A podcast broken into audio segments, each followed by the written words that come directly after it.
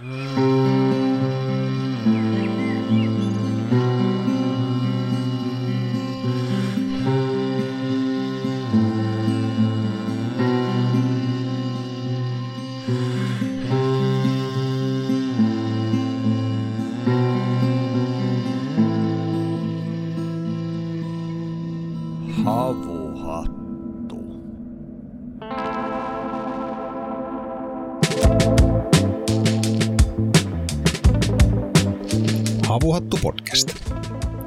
Menee syvälle jatkuvasti kasvavaan metsään.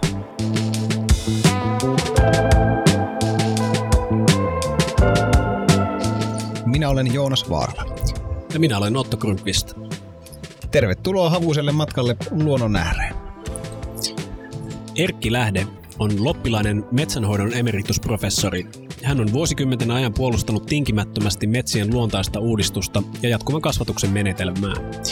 Lähde tunnetaan lukuisten akateemisten metsäntutkimusjulkaisujen lisäksi teoksestaan Suomalainen metsäsota, jossa hän kertoo hurjasta matkastaan Pohjolan metsänkasvatuskiistojen ristialkoissa. Tämänkin jakson teille tarjoaa Kääpä Biotech.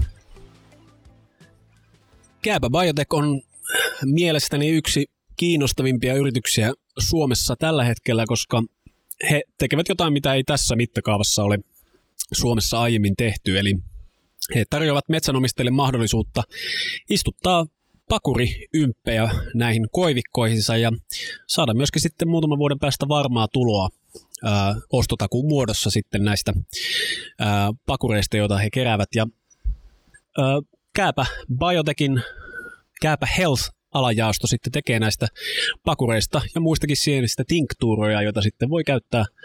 Itse esimerkiksi käytän aamukahvin seassa tai mikä nyt kukainenkin parhaiten ää, omassa arjessaan käyttötarkoitukset löytää. Eli jos sinulla on siis vajaa käyttöistä koivumetsää, jonka mieluummin haluaisit säilyttää, niin pakurin kasvatus on hyvä tapa ää, säilyttää se metsä peitteisenä ja, ja ihanana sellaisena kuin se on ja saada sitä silti tuloja samanaikaisesti. Ja voit siis suunnata osoitteeseen kaapaforest.fi ja tilata sieltä ää, lisätietoa tai sitten suoraan vaikka paikan päälle nämä ää, Biotechin asiantuntijat. Ja näistä tinktuuroista lisätietoa taas sitten löytyy osoitteesta kaapahealth.fi. Olemme nyt tulleet tänne Lopella sijaitsevaan Topenon kylään ja istumme täällä emeritusprofessori Erkki Lähteen kesämökin terassilla. Tervetuloa Havuhutun nauhoituksiin, Erkki Lähde. Kiitoksia. Miltä sinusta kuulostaa tämmöinen pakurin kasvattaminen um, osana metsähoitosuunnitelmaa? Se on aivan hieno asia. Olen monta kertaa nauttinut pakuriteetä ja pidän todennäköisenä, että se on varsin terveellinen juoma. Ja se on hieno asia, että sitä voi ympistä viljellä, eli istuttaa koivuihin, isoihin koivuihin ja, ja saa tuloja paljon enemmän kuin pelkästään siitä koivusta ja kaiken lisäksi vielä voi säilyttää sen koivun elävänä eikä tarvitse kaataa. E, eli tämä pakuri on yksi näitä monia metsän niin sanottuja sivutuotteita, ne saattaa silti olla vaikka päätuotteita, niin kuin tämä pakuri tuottaa paljon paremmin kuin itse puu. Sitten on tietysti nämä meidän tutut marjat ja sienet ja nykyisin jo ymmärretään, että metsä tarjoaa myös terveyttä noin pelkällä olemisellaan ja, ja siellä liikkumisellaan puita halailemalla ja puihin nojailemalla ja Eli, eli metsällä on paljon näitä muita merkityksiä ja, kuin pelkkä puun tuottaminen ja meidän pitäisikin juuri miettiä aina tämä kokonaisuus, eikä vain nyt sitten jotakin yhtä asiaa. Eli liian paljon metsäammattikunta tuijottaa vaan siihen, että, että tulee mahdollisimman paljon kuutioita puuta ja ei edes kiinnitä huomiota siihen, että se laadunkin pitäisi olla mahdollisimman korkeata. Mm-hmm. Kyllä, ja mun mielestä on myöskin kiehtova ajatus, että kun miettii vaikka nyt tätä Kääpä Biotech-firmaan, niin että ulkomailla siis Yhdysvalloissa ja Japanissa ja Kiinassa tällä hetkellä haluttaisiin maksaa meille siitä, että me ei hakata metsiä, vaan lähdetään niihin pakuria, tai ainakaan ettei koivikkoa hakata. Joo, niin täl, tältä osin pidän kyllä hyvin tervetulleena tällaista muutosta. Että... No, oikein hieno asia. Mm. Kiinassa muuten on luonnonmetsissä avohakkuut kielletty. Aha, okay. Eli Kiinassakin on tapahtunut semmoista edistymistä Joo. verrattuna Suomeen, jossa vielä avohakkuuta harjoitetaan hirvittävän paljon. Mm. Mitenkäs nämä lähimaat, Venäjällä varmaan edelleen, edelleenkin avohakku on... on Venäjällä noudatetaan tavallaan niin kuin Suomelta, Suomesta saatuja ohjeita ja, ja käsittelyt on aika kovia. Tosin voi olla niin, että siellä ei sitten myllätä sitä maata samalla tavalla kuin, kuin Suomessa. Eli kun metsämaata myllätään, niin se merkitsee, että siellä maassa olevat hiilet pääsevät karkuun ja, ja sitten nämä hyvät ja tärkeät mykoritsasienet, niin ne helposti vaurioituvat ja, ja koko ekosysteemi kääntyy lahottamisen puolelle, kun pitäisi toimia yhteisymmärryksessä ja yhteistyössä. Aivan. Mä ymmärsin, että toisaalta tämä, tämä auraaminen on ehkä jäänyt, jäänyt vähemmälle näistä niin kuin, mm, huippuvuosista. Pitääkö tämä Joo, paikkaansa? A- auraaminen lopetettiin jopa joskus parikymmentä vuotta sitten tai taitaa olla vähän enemmänkin. Mutta nyt on sitten yksi kovapäinen tuolla Kuusamon yhteismetsässä, joka on ottanut aurauksen takaisin käyttöön. Ja jotenkin murheellista, kun Kuusamo, joka on hyvin tunnettu tämmöisenä eh, nimenomaan turismipaikkana ja ulkoiluseutuna ja niin poispäin ja hienona luontona, ja, niin siellä tehdään tämmöistä kaikkein kammottavinta maan käsittelyä. Joo, no varmastikin avohakkuuseen ja aurauksiin vielä palataankin tässä tämän keskustelun lomassa, koska nämä on kuitenkin tämmöisiä aika keskeisiä ää, ikään kuin episodeja jossain sellaisessa, mitä, mitä olet kirjassa kutsunut metsäsodaksi. Ää, no, sodassa on yleisesti ottaa vähintään kaksi osapuolta, niin ää, mitä sanoisit, että ketkä on vastakkain tässä metsäsodassa, ketkä on ollut viime vuosikymmenenä?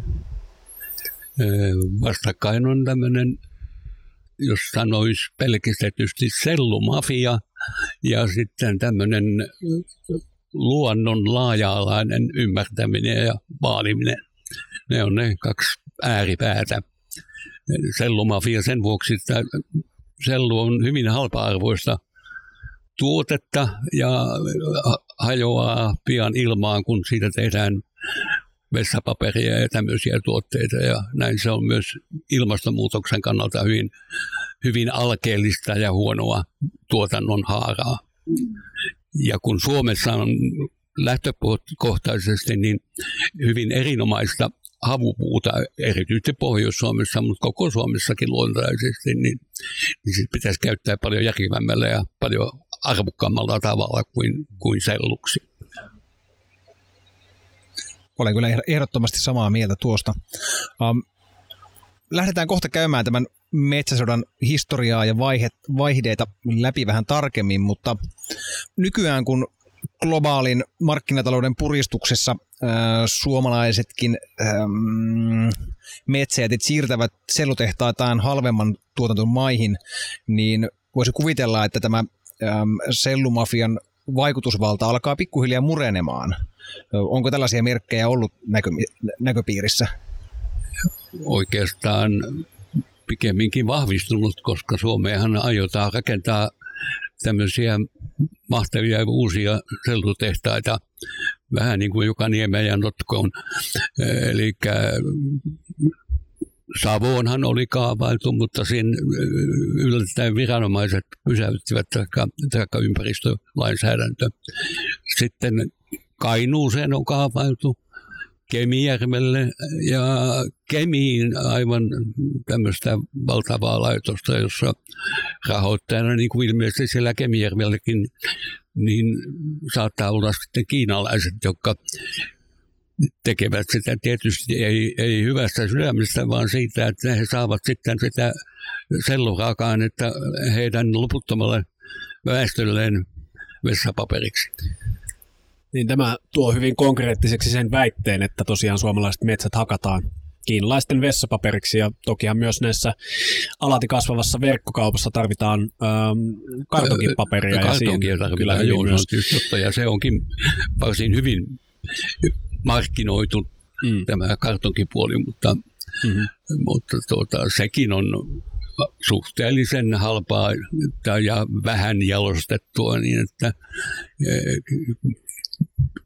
nythän on tilanne sellainen, että itse asiassa, että vaikka me siirryttäisiin toisenlaisiin e, metsän käsittelyihin ja sitten ruvettaisiinkin käyttämään vähän korkeammalla jalostettua arvokkaampaa puutavaraa, sahauspuuta ja tehtäisiin enemmän rakennuksiin, jotka sitovat pitkäksi aikaa hiiltä, ja, niin sahauksessa on se tilanne, että kun sahataan tukki, niin siitä yli puolet jääkin sahaustähteiksi. Ja se tarkoittaa, että se, ne sahaustähteet on käytettävissä esimerkiksi selluksi. Ja, ja kun puut kasvatettaisiin tukipuukokoon, niin siihen nähden, että ne hakataan nyt keskenkasvuisina, niin ne tuottaisivat määrällisesti enemmän puuta, joka merkitsi, että kokonaistalouden kannalta ei tarvitsisi luopua sellun tuottamisesta, mutta samalla saataisiin tavattoman paljon arvokkaampaa tavaraa, joka olisi koko kansantalouden ja metsänomistajien kannalta hyvin edullista. Tämä on hyvin halpaa, mitä metsänomistajille maksetaan näistä niin. keskenkasvuista puista. Kyllä, ja nyt kun mainitsit tuon metsämafian, niin ää, tätä sun kirjaa lukiessa niin ei voinut välttyä ajatukselta, että metsämafia tai niin kuin ylipäänsä mafian toimintatavat on, on se, mikä, mikä tulee mieleen monista näistä esimerkiksi mustamaalauskampanjoista, mitä on ollut, ollut tuota, sinua kohtaan ja monia muita, muita tämmöisen jatkuvan kasvatuksen ja luonnollisen metsähoidon puolesta puhujaa kohtaan. Saman aikaan, kun miettii tätä metsähoidon historiaa, niin me huomataan myöskin se, että siinä missä selluteollisuus on, on kasvanut, niin sitten myöskin tukkipuun laatu on heikentynyt. Eli kaikki timpurit esimerkiksi tietää, että jos jostain sattuu löytämään 20-luvun puuta jossain purkuprojektissa, niin että se voi myydä niin kuin aika hyvään hintaan pois verrattuna nykypuuhun, joka on enemmänkin tämmöistä jäätelötikkua eikä mitään, mitään kunnon tukkipuuta. Ähm, jos me lähdetään ihan, ihan niin kuin siitä, että mikä se tilanne oli aikaisemmin, ainahan ei ole ollut näin, että, että on hakattu keskenkasvusta puuta ja tehty siitä sellua ja sitä kautta luotu suuria, suorastaan mafiamaisia yrityksiä. Viranomaiset ja poliitikot ja metsänomistajat olivat tuommoisen vajaa sata vuotta sitten paljon viisaampia ja ymmärsivät kokonaisuuksia paljon paremmin kuin tämän päivän metsäammattikunta. Eli silloin, kun ei ollut vielä selluteollisuutta juuri, juuri lainkaan tai hyvin vähän, ja paperiteollisuutta hyvin vähän, niin silloin ilman muuta metsänomistajat kasvattivat puut tukikokoon, koska silloin niistä sai myytäessä jonkin verran rahaakin. Ja silloin käytettiin niin sanottua sitä on kutsuttu harsinnaksi, joka harsintahan on tulee ompelusta ja tarkoittaa harvaan har, pistelemistä, eli harvaan harventamista. Ei se sen kummempi nimike ole sinänsä, mutta se on sitten leimattu niin kelvottomaksi metsän käsittelyksi. Ja tilalle on otettu sitten avohakkuu ja, ja ensin kylvöt, männykylvöt ja sitten männyn istutukset ja nykyisin kuusen istutukset tämmöiseksi vallitsevaksi menetelmäksi. Ja se merkitsee, että puun laatu heikkenee, koska sitä kasvatetaan alkuvaiheessa nopeasti niin kuin istutustaimet, taimitarhalla jo yritetään kasvattaa mahdollisimman nopeasti istutuskokoon. Ja sitten avoalalla on tavattoman paljon turhaa tilaa ja tietysti lähtee ravinteita liikkeelle, niin ne, jälleen se nopea kasvu jatkuu joitakin vuosia, vuosikymmeniä, joka merkitsee, että se puu on sieltä sydänpuulta osalta niin hyvin paksulustoista ja paksusoluikkoista, joka tarkoittaa, että se on huonolaatuista. Ja sen sijaan kun luontaisesti kehittyy puu, niin se kasvaa alkuvaiheessa hitaasti. Se tarkoitus on jatkuvalla kasvatuksellakin, eli kasvattaa sitä puuta alkuvaiheessa hitaasti, jolloin siitä tulee korkeata laatua. Ja ei pelkästään laatua, vaan se puu ydin, eli sisusosa, kun se on kasvanut hitaasti, niin se on tiukka syistä, joka tarkoittaa, että se on myös hyvin kestävä erilaisia lahotteja tuholaisia vastaan.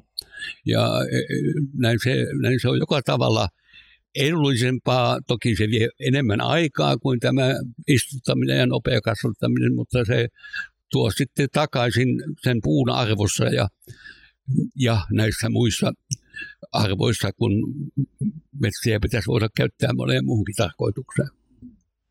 No jos lähdetään käymään nopeasti hieman läpi tätä suomalaisen metsäteollisuuden tai metsien käytön historiaa, niin voitaisiin lähteä vaikka 1800-luvun puolivälin tienoilta. Silloinhan Suomeenkin oli rantautunut tämä romantiikan ajatus ja monet, monet helsinkiläiset romantikot olivat hyvin huolestuneita niin kuin su, su, suomalaisen metsän äm, tilasta ja, ja olivat hyvin, hyvin tota, suruissaan siitä, että miten näitä laajoja metsäalueita oli jo siinä vaiheessa hävitetty, niin minkälaisessa kunnossa suomalaiset, suomalaiset metsät oli tuossa tuhat, niin kuin en, en, en, ennen suuria maailmansotia, ennen kuin tämä suuri, suuri hävitys alkoi? Metsät olivat sellaisia, että niissä, ka, niissä oli puuta, eli ne, ne eivät olleet puuttomia, niin kuin sitten soteen jälkeen alettiin tehdä näitä avohakkuita. E, joskus ennen tätä paperiteollisuutta ja selluteollisuutta, sahausteollisuutta, niin silloin metsiä oikeastaan käytettiin vain e, kotitarpeisiin, rakennettiin hirsistä taloja ja sitten kaskeamiseen niin, että, että poltettiin ja viljeltiin naurista ja ohraa ja niin poispäin. Ja, ja sitten tervan polttoon käytettiin, kun, kun laivoja rakennettiin, niin tarvittiin ja paljon muuhunkin tarvittiin tervaa paljon. Ja ne olivat tämmöisiä metsän silloisia käyttömuotoja. Niitä on yritetty jälkikäteen sille leimata, että se olisi ollut metsän hävitystä. Ei tietenkään, se oli niissä oloissa ainoa järkevää käytäntöä. Ja, ja ne vanhat opit olisivat edelleenkin erittäin toimivia, koska ne metsänomistajat, jotka metsiä käyttivät ja hakkasivat, niin totta kai he ajattelivat omaa taloudellista etuansa eivätkä menneet ehdoin tahdoin hävittämään metsäänsä suinkaan. Aivan. Sitten tämä metsän hävittämisen käsite on kääntynyt aivan päälailleen, ehkä palataan siihen, siihen myöhemmin. Öm, no, mi- miten tämä sitten alkoi, tämä, tämä tuota, äm, avohakkuumetodin? Voidaanko nostaa jotain yksittäistä henkilöä, kuka ajoi hyvin voimakkaasti tämän avohakkuumetodin käyttöönottoa? Oikeastaan ne oli juuri nämä metsäteollisuuden johtavat henkilöt, jotka kun metsät ammattikunnassakin on tämmöinen solidaarisuus ja kollegiaalisuus niin, että jo koulutuksessa on opetettu, että pitää puhaltaa yhteen hiileen, mutta ei ole kerrottu, että mikä se hiili on. Ja näin nämä ammatti-ihmiset, jotka olivat tieteen ja opetuksen palveluksessa, niin he mielellään olivat samanmielisiä kuin tämä metsäteollisuus, joka koettiin hyvin tarpeelliseksi ja arvokkaaksi Suomen kannalta, niin kun metsäteollisuus halusi halpaa raaka-ainetta sellun ja paperin tuottamiseen, niin se ei halunnut maksaa tukkipuun kokoisten puun hintaa mikä on tietysti ihan ymmärrettävää, vaan se, kun siihen asti hakattiin vain näitä tukkipuukokoisia puita, se vaatii, että tämä systeemi muutetaan toisenlaiseksi, että hakataankin se keskinkasvut ja ei tarvitse maksaa, ei tarvitse maksaa niin paljon siitä puukuutiosta. Toki jos markkinat olisivat saaneet vapaasti toimia, niin, niin totta kai ne huonolaatuiset isot puut olisivat menneet selluksi ja vain hyvälaatuiset olisivat menneet tukiksi. ja sitä kautta metsien puun laatu olisi koko ajan parantunut. No tuossa alusta mainitusta metsäsodasta kerrot kirjassa, lainaan tällaisen pienen, pienen pätkän siitä, eli Eli sanotaan näin, että tämä kirjassa kuvattu metsäsota on siten kestänyt yli 60 vuotta. Sodan Mainilan laukaukset ammuttiin ää, harsinta julkilausumalla. Kuten kaikissa sodissa sen aloitus perusteltiin valheilla.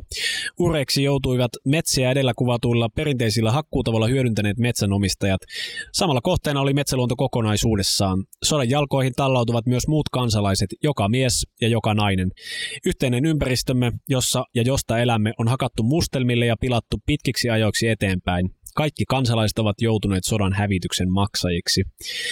Ja tässä on niin kuin aika aika mun mielestä niin kuin tiukka kritiikki, jonka itse ainakin kyllä allekirjoitan, kun tutkii tätä metsänkäytön historiaa ja sitä, miten tosiaankin kokonaisuus on tuntunut unohtuvan täysin ja vaan yhden teollisuuden ehdoilla on sitten niin kuin junnattu läpi asioita. Ja monesti sanotkin kirjassa, että nämä menetelmät, millä näitä junnattiin, ei ihan välttämättä kestä niin kuin päivänvaloa. Siellä on kaikenlaista panettelua ja sensuuria ja vaikka minkälaista. Jopa niin, että jos metsänomistaja ei suostunut näihin avohakkuisiin, vaan yritti tehdä toisin, niin häneltä ei ostettu puuta. Eli silloin vallitsi jo tämmöiset kartellit, joista näitä metsäteollisuusyrityksiä on jopa vähän rangaistu myöhemmin. Mutta että oli tämmöinen perinteinen savujako eri isoilla metsäfirmoilla, eli selvä jako siitä, että miltä alueelta osti joku yhtiö, jota toisella alueella osti toinen. Eli nämä olivat tämmöisiä kovia vallankäytön menetelmiä ja, ja aina ne ihmiset, jotka poikkesivat siitä yhdestä sapluunasta, niin ne joutuvat vaikeuksiin. E, yksikin metsätalousinsinööri tai silloinen metsäteknikko niin kertoi Saarijärveltä, että kun, kun sitten joku metsänomistaja halusi luontaista uudistamista metsäänsä ja kun hän oli neuvoja, niin hän, hän sitten teki sellaisen suunnitelman ja se suunnitelma sitten lähetettiin sikäläiseen metsä, nykyisin kutsutaan metsäkeskukseksi, silloin oli piirimetsälautakuntia, niin sieltä tulikin pomolta soitto tälle metsäteknikolle, että miten sä tämmöisiä esität. No kun metsänomistaja halusi.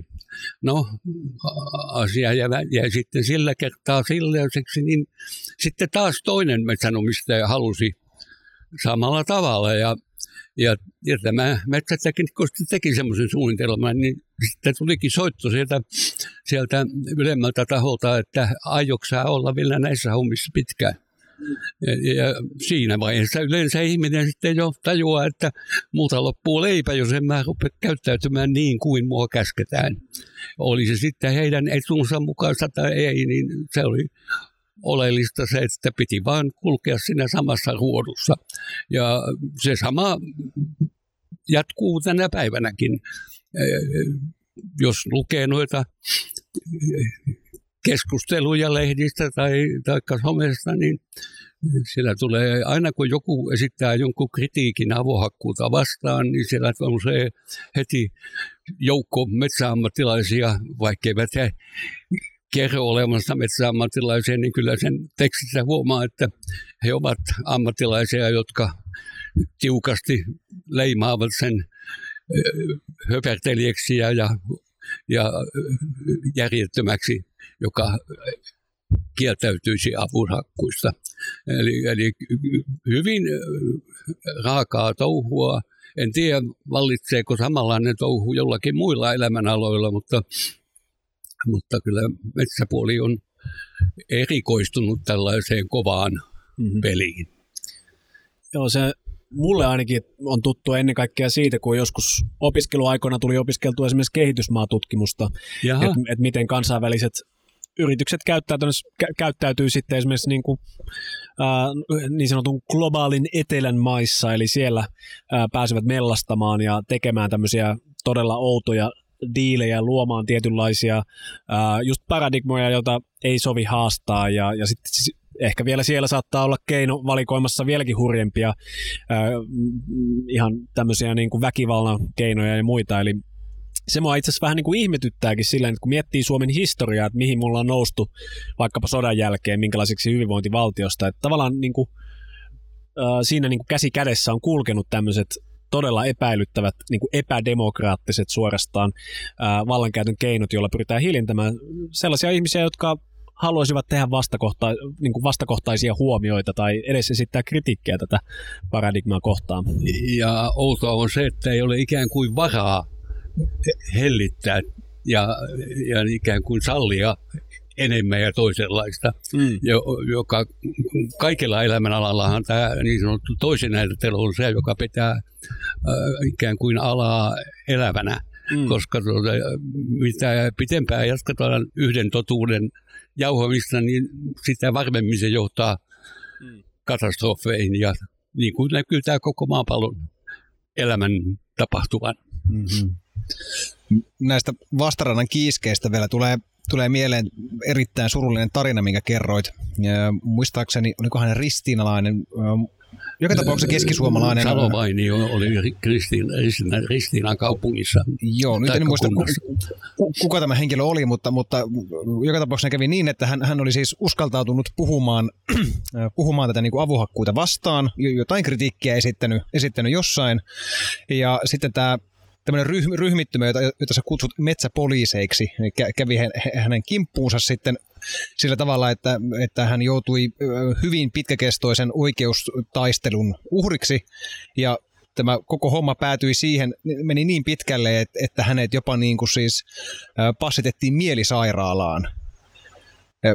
Tämä on niin kuin siis uskomattoman törkeätä toimintaa pelkästään Joo. siitä, että, että, että niin kuin hän kertoo mielipiteensä metsänhoidollisista toimenpiteistä. Joo, hän oli Pukkilassa, Pukkilan kunnassa eh, Reino Takala nimeltään ja, ja tota, hänen onnensa oli sitten siinä vaiheessa se, että hän oli suostunut eh, politiikkaan sen verran, että hän oli kunnallisvaaleissa eh, sitoutumattomana ehdokkaana SMPssä ja, ja tota, kun Reino hävisi sinne, sinne hulluja huoneille, niin tuota, nämä johtavat poliitikot rupesivat ihmettelemään, että mihin se Reino on hävinnyt ja ottivat selvää sitä, niin kävi ilmi, että se on viety kellokoskelle ja tuota, ne menivät sinne puhuttelemaan ylilääkäriä ja ei ollut kuin pieni hetki, niin Reino lähti täysjärkisenä miehenä ulos. Tällähän haluttiin osoittaa sitä, että, että se tie on vaarallinen ja, mm-hmm. ja se johtaa katastrofeihin ja näin ollen ei sitä pitäisi kenenkään kulkea. Ikään kuin varoittava esimerkki Varoittava muille. esimerkki, ja mm. niitähän on metsäpuolella paljon näitä mm. varoittavia esimerkkejä. Minustakin on yritetty tehdä sellainen, mutta jostain syystä mä en ole oikein suostunut siihen. No tota, tässä on nyt käynytkin ilmi, että, että tota, vastustus tällaiselle luonnolliselle metsänkasvatuksen kannattamiselle tai edes tutkimiselle on, on aika moista ja, ja tota, on käynyt selväksi, että myös, myös sulla on näitä vihamiehiä kyllä ää, siunaantunut.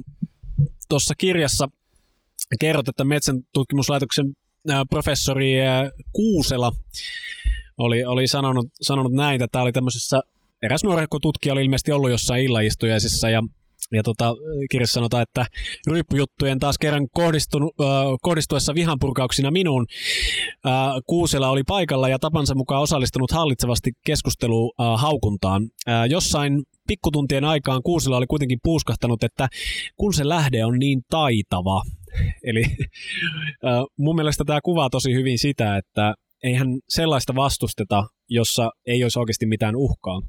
Eli nämä tutkimustulokset, mitä sitten teit akateemisessa työssäsi, niin, niin tietenkin lähtökohtahan pitäisi olla se, että ne puhuvat puolestaan että keskustelua käydään niistä tutkimustuloksista eikä, eikä sinusta henkilönä. E-, eikä henkilöistä, niin. joo. Ähm, mutta ehkä voitaisiin palata, palata pikkasen ihan sun, sun niin kuin, äh, omaan henkilöhistoriaan ja lapsuushistoriaan siinä mielessä, että kun synnyit äh, Lopella täällä, täällä päin. Onko itse asiassa lähellä tämä synnyinkoti täällä, missä nyt ollaan?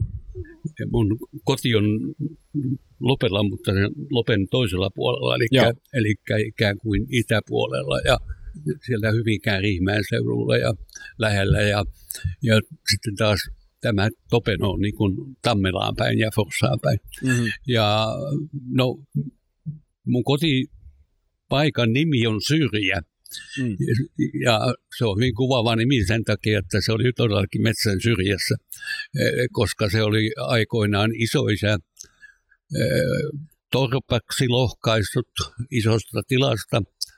Ja e, totta kai iso tila salli torpan lohkaisemisen syrjäisimmästä kulmasta ja näin, näin mä olen niin kuin tavallaan syntynyt metsässä ja metsän, elänyt metsässä hyvin pitkälle ja, ja tehnyt kaikenlaisia metsään liittyviä töitä sekä sitten tietysti nauttinut marjoja ja sieniä ja niin edelleen. E, e, eli se, siitä johtuu se, että miksi mä olen ollut kiinnostunut niin paljon metsän ammatista, että olen lähtenyt sitä opiskelemaan. Mutta kuvittelin silloin, kun lähdin opiskelemaan, että se opetus olisi paljon laaja-alaisempaa ja ottaa huomioon myös nämä kaikenlaiset monet muut metsän käyttöön liittyvät asiat kuin pelkän puun tuottamisen. Ja se oli tietyllä tavalla pettymys mulle. Mutta pakkohan mun oli oppia sitten niitä samoja puupelto-opetuksia, joita professorit opettivat lähditkö sitten jo, jo opiskeluaikana äm, etsimään näitä, näitä vaihtoehtoisia menetelmiä vai tuliko ne, tulivatko ne sitten myöhemmin vasta, vasta mukaan? No sanon, sanoisin, että aika lievästi kuitenkin, koska mä olin kuitenkin tämmöinen tämmöinen toisen ajattelija, niin kyllä mä suhtaudun aika kriittisesti näihin yhteen hiileen puhaltamisoppeihin, mutta en toki oivaltanut silloin vielä, että eh, ne ovat niin pahoin pielessä, kun ne sitten osoittautuvat myöhemmin.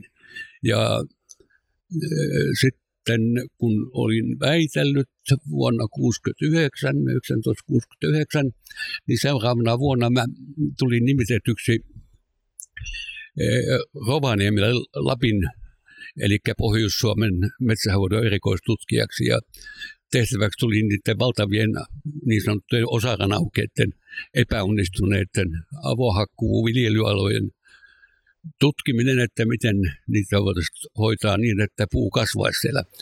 Ja, Kertoisiko lyhyesti kuulijoille, että mi- mikä on osaran aukio? Niin, osaran aukio on vaan eh, semmoinen nimitys, joka on tullut siitä, että, että Metsähallituksen pääjohtajana oli Nils Osara – ja kun hänen aikanaan tehtiin näitä valtavan isoja avoaloja sinne Lappiin ja Pohjois-Suomeen ja muuallekin Suomeen, niin ne leimattiin tällä pääjohtajan nimellä osaroinniksi. No eihän tämä osara loppujen lopuksi niihin ollut sen enempää syypää kuin muutkaan ammattilaiset, mutta mielellään käytetään tämmöisiä nimityksiä ja monesti ne tavallaan on liian voimakkaita nytkin puhutaan lähteeläisyydestä, kun joku kannattaa jatkuvaa kasvatusta. Toki se on paljon laajempi asia kuin pelkkä lähde. No aivan.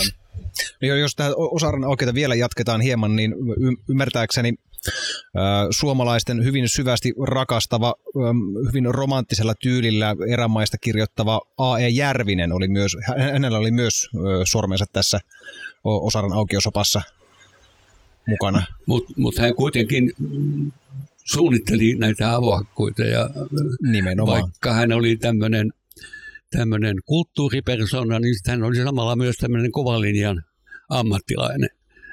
Eikä hänellä varmaan muuta mahdollisuutta ollut.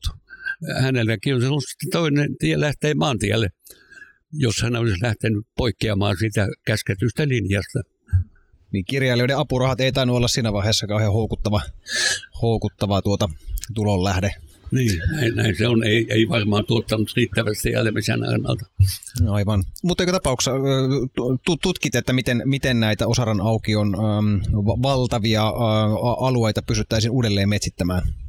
Minä liikuin aika paljon, kun oli hyvää aikaa. Sitten viikonvaihteessa perehtyä Lapin olosuhteisiin, kun kaikkinenkin olin tietysti utelias Lapin, Lapin luonnosta ja elämästä ja, ja mitä enemmän liikkui niillä laajoilla hävitetyillä alueilla, niin sitä selvemmäksi kävi, että ei tämä ole oikea tapa hoitaa metsää, ei taloudellisessa mielessä eikä tietenkään ympäristön kannalta. Ja siitä lähti virjämään sitten ensin niin, että minä edellytin, että pitäisi palata luontaiseen uudistamiseen näistä viljelyuudistamisista ja toiseksi pitäisi hyväksyä myös koivut ja muut lehtipuut kasvatettaviksi puulajiksi, koska ne kuitenkin ovat metsää hoitavia ja maata hoitavia verrattuna havupuihin, jotka ovat paljon tämmöisiä yksinkertaisempia luonnon kehityksen kannalta. Ja, ja kun tämän oivalsi, että ei tämä ole oikea linja, niin ensimmäiseksi piti tietysti lähteä perehtymään tieteelliseen kirjallisuuteen, että että löytyykö jotain hy- hyviä muita vaihtoehtoja. Ja sieltähän tuli sitten vastaan tämä, tämä harsinnan tämmöinen metsähoidollinen muoto, eli sellainen muoto, jossa ei hakattu kovin voimakkaasti, vaan, vaan voitiin hakata usein muutaman vuoden välein ja jatkuvasti saatiin tämmöistä hyvälaatuista, arvokasta tukkipuuta myytäväksi ja omaan käyttöön. E, niin se oli niin kuin helppo ratkaisu todeta, että tässä on hyvä vaihtoehto, jos sitä lähdetään vielä vaikka vähän modernisoimaan. Ja siitä syntyy sitten tämä jatkuva kasvatus metodia. E, se on hyvin lähellä sitä vanhaa metsänhoidollista harsintaa, mutta se on tietysti aina kun ajat muuttuvat ja tiedot karttuvat, niin, niin silloin tietysti otetaan huomioon se, että mitä, mitä se hetki kertoo. Mm-hmm. Tarkoitatko tällä luontaisella uudistamisella sitä, että esimerkiksi jos, jos tehdään tämmöinen avuhakku, niin sinne jätetään, jätetään niin, kuin niin sanottuja siemenpuita, jotka sitten luontaisesti sitten, sitten tuota levittävät nimenomaan, siemeniä? Nimenomaan juuri, että siemenpuista syntyy se luontainen uudistuminen. Tai toinen nimi on tämmöinen suojuspuut, mutta se on ihan sama asia, siinä on vaan vähän enemmän puuta jätetty. Mikä on sitten se syy, että minkä takia tätä isutusmenetelmää suosittiin ja, ja edelleenkin sitä, sitä kovasti suositaan.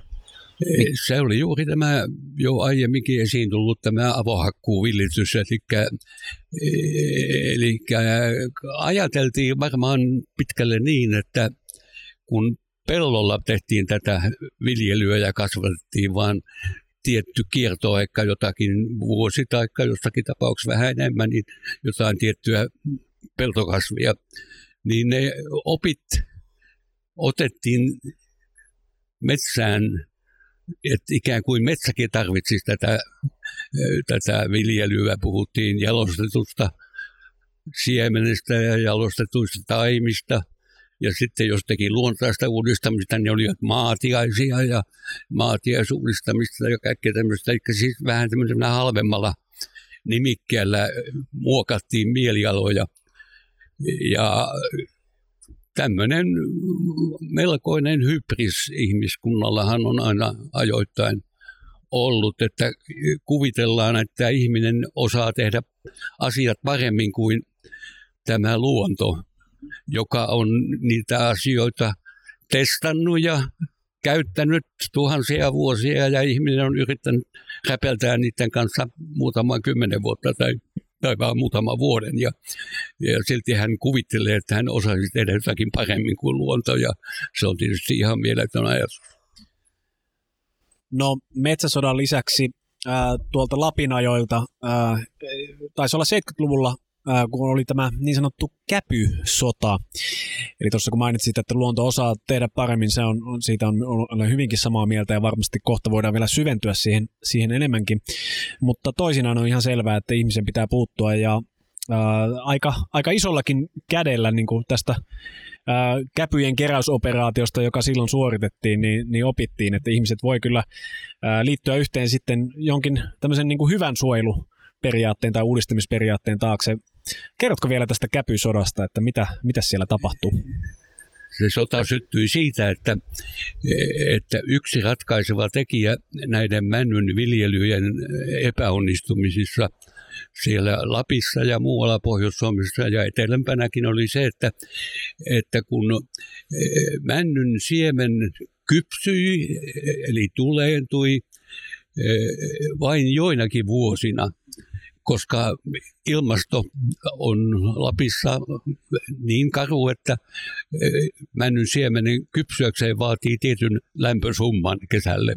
Ja kolmen vuoden kehitysjakson, jossa pitää olla kohtuullisen lämpimiä, keskimääräistä lämpimiä vuosia. Ja silloin, kun tämä tämmöinen hyvä siemensato syntyy, hyvien olosuhteiden ansiosta, niin silloin tietysti pitäisi kerätä niin paljon, että sitä riittää sitten siihen seuraavaan hyvään jaksoon. Ja tästä ei ollut pidetty huolta, vaan oli laiminlyöty näiden siementen keruumäärät siihen suhteutettuna, kuinka paljon niitä oltaisiin tarvittu kylvöön ja istutukseen. Miljoonista kiloista. Aiemmin oli kerätty vain vähän yli miljoona kiloa. Ja, ja kun mä laskin sitten, että seuraava hyvä jakso tulee vasta joskus 10-15 vuoden päästä, niin mä edellytin, että pitää kerätä niin paljon, että se riittää siksi ajaksi. Se oikean alkuperän siemen, eli oikean paikkaan oikea siemen. Niin tota, mä sitten totesin, että me tarvitaan Lappiin 5 miljoonaa Eli viisi kertaa melkein enemmän, neljä kertaa enemmän kuin mitä ammattikunta piti tarpeellisena. No siitähän se syntyi tietysti kiista, eli tuota, ammattikunta oli laiska toteuttamaan näin mahtavaa urakkaa. Ja sitten tietysti piti jälleen leimata tämän vaatimuksen esittäjä erilaisilla epiteeteillä. Mä olin käpytohtori ja mä olin käpyerkki ja mitä kaikkea mä olin. Mutta sitten kävi kuitenkin niin, että ihmiset innostuvat tästä mm. julkisesta käpysodasta. Eikö silloin ollut myös työttömyys aika korkealla? Oli korkealla mm. ja tuota, ihmiset jotain... innostuvat juuri talven mm. aikana käpyjä kerätään juuri talviaikaan, niin keräämään valtavan paljon niin, että sen sodan loppuvaiheessa ylitettiin reippaasti tämä 5 miljoonaa kiloa, päästiin 6 miljoonaa ja ammattikunta rupesikin toppuuttelemaan, että ei saa kerätä enää ja siihen sisältyi sitten monenlaisia episodeja. Hmm. Olen kirjoittanut sitä myös semmoisen pienen kirjasen joskus mm. kuvaamaan sitä taistelua. Ja siihen sekaantui sitten tietysti poliitikot, koska siihen tarvittiin myös rahaa. Ja ulkoministerinä sattui olemaan silloin Kalevi Sorsa, ja mulla oli tilaisuus tavata Kalevi Sorsa sitten yhdessä tapauksessa. Ja, ja tuota, mä kerroin hänelle, mistä on kysymys, ja Kalevi ymmärsi hyvin ja ilmoitti maa- ja että niin paljon saatte rahaa, kun tarvitsette käpyjen keräykseen. Ne ihmetteli, että miten ulkoministeri se kantuu käpysotaan. Tästä tuli pääministeri aika pian, eikö se ollut näin? Anteeksi. Tuli pääministeri sitten aika pian. Joo, aika pian sen jälkeen. Ja, ja asiat hoidettiin varmasti juuri niin kuin, niin kuin silloin oli hyvä tehdä. Mm-hmm. Tämän uudistamisprojektin seurauksena sitten ilmeisesti saatiin kuitenkin äh, parannettua tilannetta aika merkittävästi. Tämä oli onnistunut kampanja siinä mielessä. Kyllä sen jälkeen, kun käytettiin oikeata alkuperää, eli paikallista siementä ja niistä kasvatettuja taimia, niin viljelytulos saatiin kohenemaan huomattavasti. Mm. Kyllä, eli sieltä on tullut paljon, kenties äh, tuhansia, kymmeniä tuhansia, satoja tuhansia puita puita lisää sinne, missä olisi mahdollisesti voinut olla aikamoinen kato sitten seuraavana Ilman vuosina. muuta ne ongelmat olisi jatkunut samanlaisena sitten nämä mm. kaikki vuosikymmenet, Aivan. ei tätä käpysotaa olisi ollut. Eli lopulta tulos oli itse asiassa Joo, hyvä tässä. sota että... oli erittäin onnistunut. joo, kyllä. Tai ehkä taistelu voitettiin, sota jatkuu. joo, sota jatkuu, joo. Niin eikö tu- tu- tuohon aikaan ollut ongelmana se, että, että nämä mm, männyn taimet, joita sinne Lappiin isutettiin, niin ne, ei ollut, ne, ne oli liian eteläisistä kasvuvyöhykkeistä, että ne ei ollut no, soveltuvia niihin Lapin oloihin. Se juuri oli se ongelma, että siirrettiin etelämpänä kasvavan puinen siemeniä pohjoisemmaksi, joka merkitsi, että niiden kestävyys oli niin paljon heikko, ettei ne kestäneet niitä ankaria luonnonoloja. Aivan. Se on hyvin looginen ja selvä. Siitä oli paljon tieteellistä tietoa voimassa, että ei, ei sinne tarvinnut keksiä uutta ruutia. Mm-hmm. Aivan. Niin, no ehkä me voitaisiin käydä muutamia tämmöisiä hulluimpia asioita, mitä vuosikymmenten aikana on, on metsissä tehty, ja tuo auraus tulikin tuossa jo mainittua, ää, ja kerrotkin tämmöisen tarinan, että, että joinain aikoina sitä aurausta se villitys oli niin suuri, että siis jopa tunturien ää, rinteitä aurailtiin ristiin rastiin, josta jäi siis tietenkin hirvittävät ää, arvet sinne tuntureiden selille. Ää, osaatko sanoa, että mi, mikä tämä, mistä tämä auraus ajatus lähti? Onko siinä olemassa minkäänlaista tieteellistä perustetta? Miksi ihmeessä ennen istutusta pitäisi aurata, aurata sitä alustaa tai käsitellä ylipäätänsä? Se lähti soiden oituksesta, eli soitahan oitettiin ja oitetaan edelleenkin siinä mielessä, että niitä saataisiin kuivatettua. Eli niissä on liikaa vettä puun kasvun kannalta. Ja kun se näytti hyvin onnistuvalta menetelmältä siellä soiden oituksessa, niin jotkut rohkeat metsäammattilaiset keksivät, että nostetaan ne aurat kankaalle, koska tuota sielläkin näillä kangasmailla oli, oli näitä liian veden, liian märkiä olosuhteiden ongelmia. Ja, ja siitä se niin kuin lähti vaan liikkeelle, eli ei ajatellut ollenkaan muita seurauksia. Ei maisemasta oltu kiinnostuneita, ei marjoista, ei sienistä, ei liikkumisesta eikä niin poispäin. Ja näin, näin se sitten röstäytyi ja, ja sitten kun todettiin, että se tekee kovaa jälkeä ja, ja, ja myllää kaikkia, niin ihmisen hybris hän tietysti koki, että tässä tehdään jotakin aivan uutta ja parannetaan luontoa aivan uskomattomalla tavalla. Ja sitten kun haluttiin kuitenkin toimia mahdollisimman yksisilmäisesti ja yksiviivaisesti, niin sitten ei haluttu käyttää mitään muita menetelmiä, vaan viedään ne aurat joka paikkaan. Ja näin ne ryöstäytyi jopa vaarojen ja tunturien rinteille ja ja jäljet oli kauheita. Se mielikuva on jotenkin, jotenkin aika älytön, että siellä on siis joku täysin älytön. Sitten metsänomistaja vetää aurilla ja että minä parannan tässä tätä metsää. ja niinhän sitä kutsuttiinkin metsän parannukseksi, niin, vaikka todellisuudessahan se oli metsän pahennusta. Mm. Justiis. Ymmärtänyt tässä aurauksessa on myös ongelmana se, että se repii esiin sieltä ne äm, hieman alemmassa kerroksessa olevat raskasmetallit. Nimenomaan, Ker- ja alumiini. Aivan. Ke- Joo, kerrotko, mitä, mitä, kerrotko, mitä ongelmia tästä, tästä sitten niin kuin seuraa?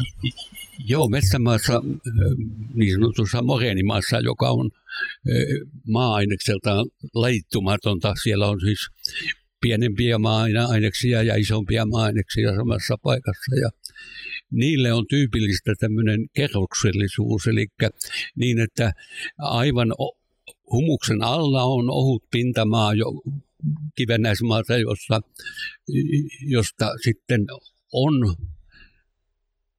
vallitsevan ajattelun mukaisesti huuhtoutunut ne raskasmetallit ja alumiini syvemmälle sen takia, että kun se maa happamoituu, niin ne muuttuvat liukoisuksi ja painuvat vähän syvemmälle. Ja, ja nyt sitten kun mennään avaamaan se niiden raskasmetallien kerros ja jopa käännetään se pintaan, niin se merkitsee, että ne samat ainekset, jotka ovat juuri painuneet sinne syvemmälle ikään kuin suojaan, niin ne kääntyvätkin sitten kasvien käyttöön. Ja se merkitsee, että ne raskasmetallit tutkimustuloksia ehdittiin mittaamaan, jossa osat, jotka osoittivat, että niitä sitten kertyi sieniin ja niitä kertyi marjoihin. Ja, ja pitkän päällähän ne olisivat todennäköisesti aiheuttaneet myrkytystiloja. suhtauduttiinko näihin, näihin tuota tutkimustuloksiin sitten, sitten vakavasti, kun niitä alettiin, alettiin No tässäkin löytämään? oli taas se kysymys, että kun oltiin niin innostuttu siihen mahtavaan systeemiin, että sillä saadaan todella kovaa jälkeen aikaan, niin, niin sitten tietysti kun minä joudun toteamaan, että ei tässä ole mitään pitkän päälle mitään järkeä tässäkään monesta eri syystä, muun muassa juuri tästä raskasmetallikysymyksestä, mutta myös maiseman ja, ja metsäluonnon muusta käytöstä, niin siitä tuli taas oma sotansa, voi sanoa, että aureussota. Mutta sekin, sekin voitettiin kuitenkin niin, että sitten ne loppuivat lukuun ottamatta tätä, tätä Kuusamon sorollista tapausta, jossa sitä tehdään vieläkin. Mm-hmm. No toinen sitten, kun tullaan tänne 70-luvun loppuun, 80-luvun alkuun, äh, käsittämätön hullutus oli nämä vesakkomyrkytykset, joista Juusi Leskinenkin lauloi, että helikopterilla tuli kuolema, äh, voi hillasuota tuskan nuolemaa. Äh, kuka alun perin esitti sen ajatuksen, että voisi olla hyvä idea lennättää helikopterista myrkkyjä pitkin suomalaisia metsiä? Kyllä kai siinä pitkälle oli Vietnamin sota. Eli amerikkalaiset ne kylvivät sitä, niitä samanlaisia vesakkomyrkkyjä sinne viidakkoon sen takia, etteivät sissit pystyisi lymyämään siellä piilossa. Ja tuota, todettiin, että se on tehokas menetelmä, se saadaan tapettua erityisesti lehtipuita, joita siellä tietysti kasvoi laajasti. Ja suomalaiset metsäammattilaiset innostuivat ja huomasivat, että no mehän tarvitaan tätä samaa, kun meidän pitää hävittää nämä koivut täältä ja haavat metsästä, niin tuota, miksi me käytettäisiin sitä samaa menetelmää, mitä jenkit käyttää siellä Vietnamissa. Niin, sodassa kaikki on sallittua niin, ilmeisesti. ja kun joku oli keksinyt niin sanotusti hyvän menetelmän, niin pitihän sitä käyttää jälleen, jälleen tässäkin asiassa sitten syntyi melkoinen sota, koska nehän olivat myrkkyjä, niin kuin nimi, nimi jo suoraan kertoo, ja se tarkoitti, että se luonto myrkyttyi ja marjat ja seinät myrkyttyivät. Mainitsit tuon koivun tuossa. Se on semmoinen asia, mitä minä en koskaan ymmärtänyt, vaikka olen jonkun verran asiaan perehtynyt. Koivuahan kutsuttiin tuolla menneenä vuosikymmenenä va- metsien valkoiseksi valheeksi. Minkä takia koivua vihattiin niin paljon? Alkuun sen vuoksi, että sillä ei ollut markkina-arvoa. E, toki siitä tehtiin vaneria jo kauan, mutta sitä kuitenkin käytettiin niin paljon vähän. Ja kun sitten koettiin, että tämä koivu pilaa männyn ja kuusen, jotka olivat näitä rahapuita, ja kun koivusta ei osattu tehdä edes paperia, myöhemmin opittiin ja todettiin, että se on helkkari edullista paperia, että kannattaisi kasvattaa ja niinpä jo pitkään on tuotu koivua tuolta itärajan takaa ja tuodaan jatkuvasti tälläkin hetkellä Suomen teollisuudelle raaka-aineeksi sen takia, että se on tietyssä suhteessa, niin se koivu kuitu on jopa taas sitten edullisempaa kuin havukuitu. Ja havukuitu on taas sitten pitkäkuituisena tietyllä tavalla edullisempaa kuin nämä lehtipuukuidut. E, eli se oli vaan tämmöisen ymmärtämättömyyden ja, ja tämmöisen uskomattoman kovakouraisen ajattelun seurausta se vihaaminen ja, ja näin, näin ammattikunta ei taas tässäkään asiassa ymmärtänyt muuta kuin että pitää hävittää se kaikki. Eli pitää muuttaa se luonto ihan toisenlaiseksi, mutta eihän se tietenkään onnistunut, luojan kiitos.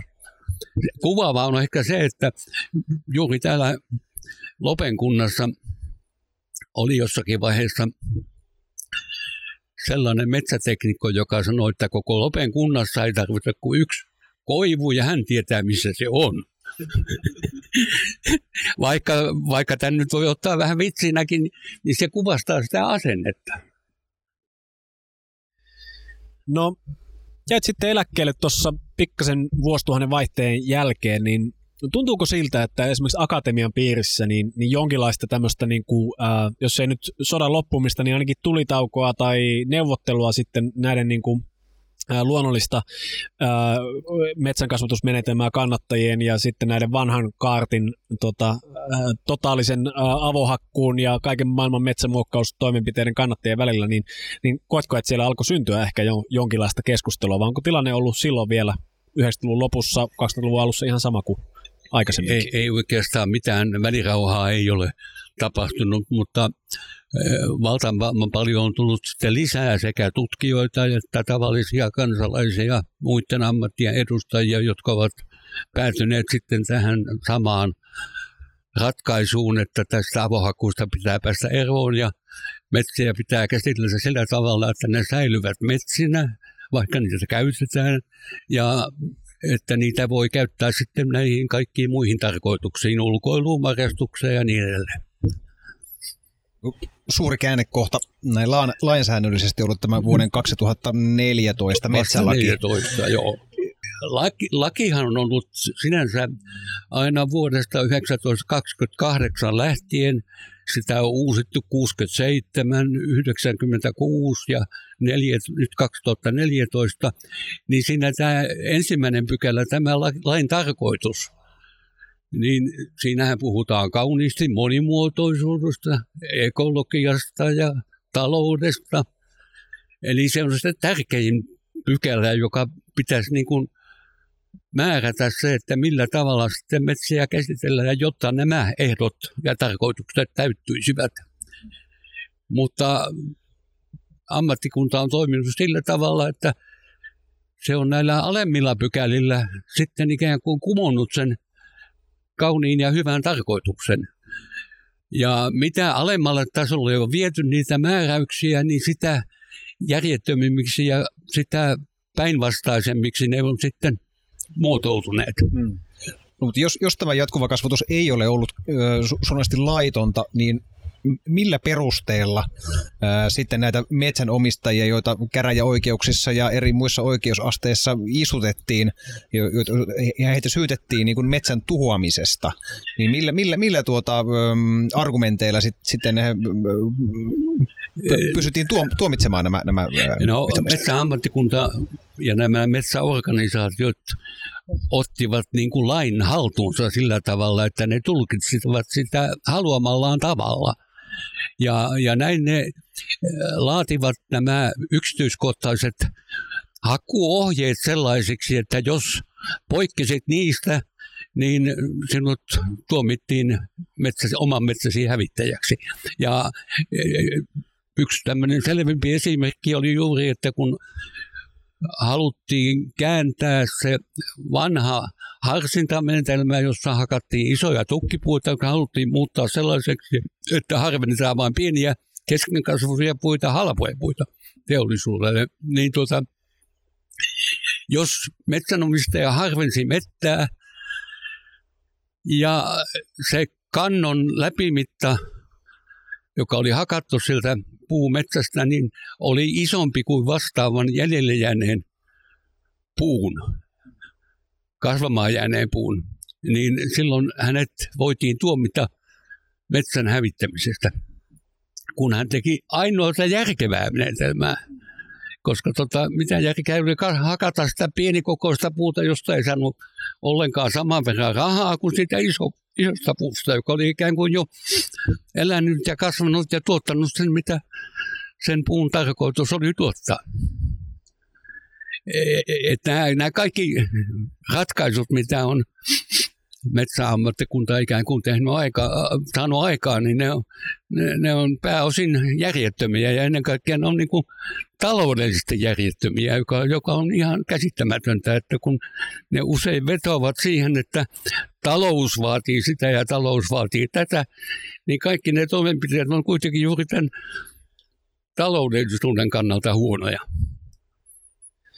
No tämähän on ilman muuta ajankohtainen teema, kun nyt mietitään, että missä mennään tällä hetkellä. Ollaan tultu aika, aika kauas. Toisaalta ei ehkä välttämättä ole opittu paljon mitään näissä vuosikymmenissä, mutta se, minkä, ää, mikä tässä viime vuosina, viimeisen parin vuoden aikana on ollut mielenkiintoista on, että ää, meillä on tämä kansalaisaloitejärjestelmä ja, ja sinne on kirjattu tämmöinen avohakkuut historiaan kansalaisaloite, joka, joka sai sen 50 000 nimeä ja itsekin se kyllä allekirjoitin varmaan Joonas myös olettaisin. Olisin tehnyt kahdesti, jos olisi ollut mahdollista. Joo, kyllä. Ja, ja siinä nimenomaan painotetaan tätä, että jos valtion mailla lopetetaan avohakkuut niin, ja tehdään nämä muutokset, mitä kansalaisaloitteessa pyydetään, niin sen tarkoituksena on edistää äh, metsähallitusta koskevassa laissa näiden, kun siellä määritellään näitä yhteiskunnallisia tavoitteita ja, ja ikään kuin ottaa aktiivisempi rooli siihen, että ne metsälaissa olevat kohdat tulkittaisiin myöskin niin, että niillä on jotain merkitystä. Sen verran ajankohtainen itse asiassa tässä kuussa juuri maa- ja metsätalousvaliokunta käsittelee tätä, tätä tuota, aloitetta, eli siellä on tämmöinen kuuleminen.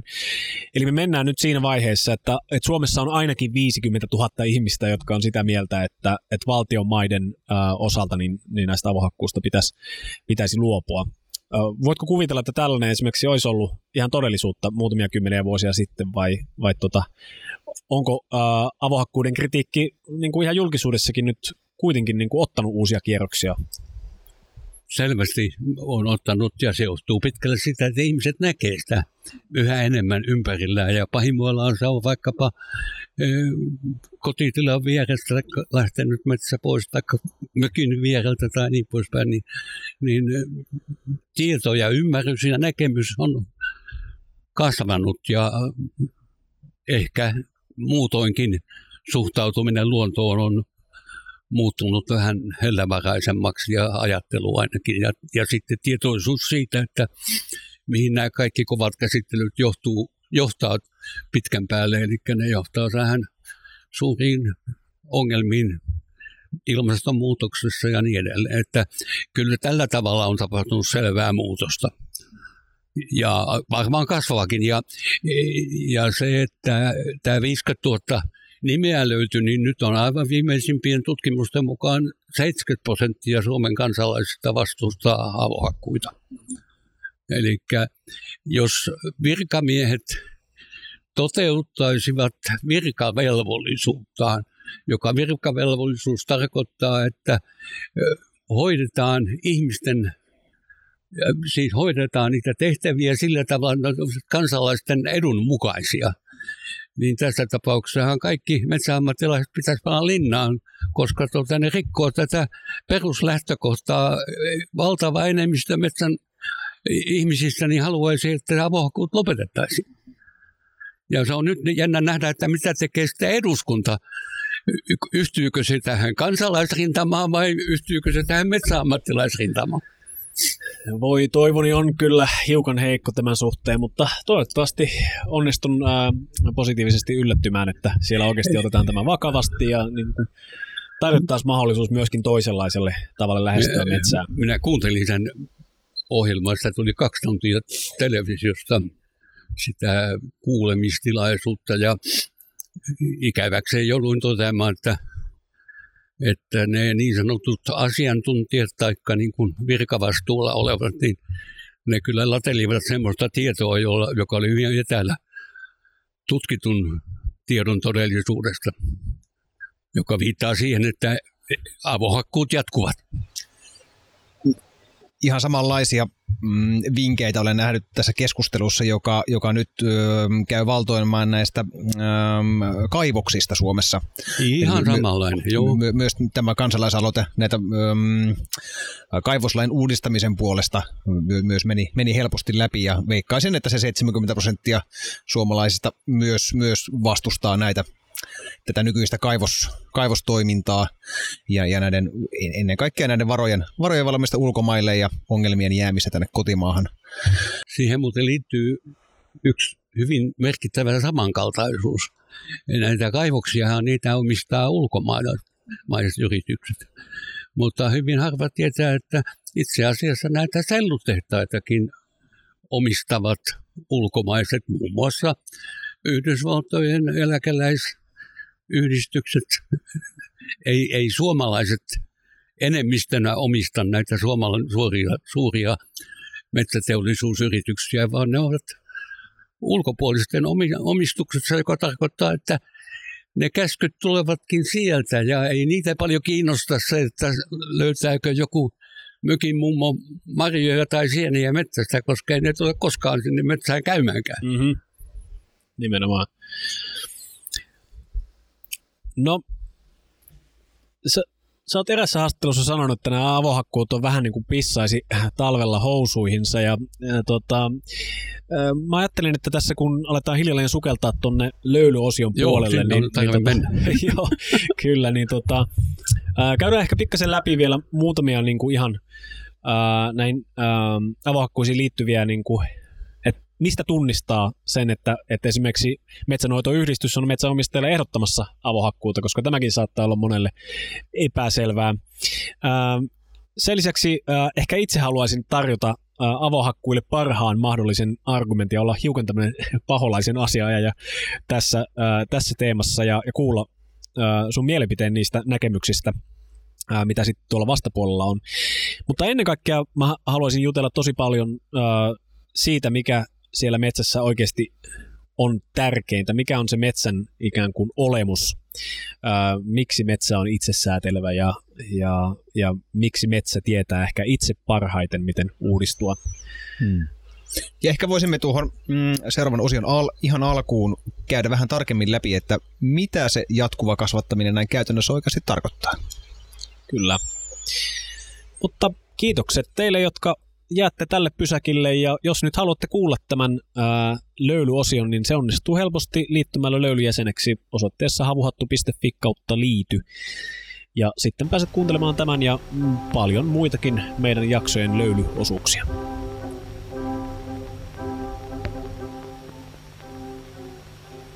Osa metsätöistä, erikoisesti pinotavaran teko, suoritetaan kesällä ja syksyllä. Kun puut on leimattu, saapuvat kaatomiehet kirveineen ja sahoineen metsien kätköihin. Tiheän kuusen alaoksat on ensin poistettava, jotta voidaan kirveellä hakata kaatokolo kaadon helpottamiseksi ja kaatosuunnan määräämiseksi.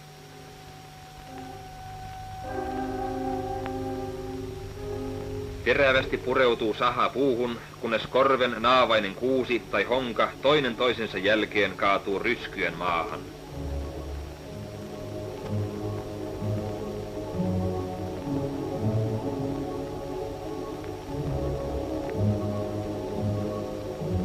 Paperipuut katkotaan määrämittaisiksi ja sen jälkeen tavallisesti myöskin kuoritaan terävää vuolurautaa käyttäen.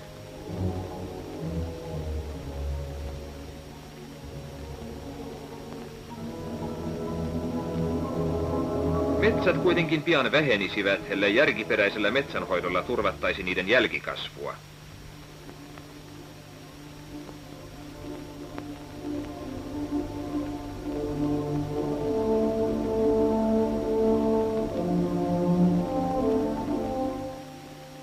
Maahan pudotetusta siemenestä kasvaa jo kymmenen vuoden jälkeen näin kaunis taimisto. Ja vielä kymmenen vuotta kasvuaikaa, niin nuori männikkö on tämän näköinen.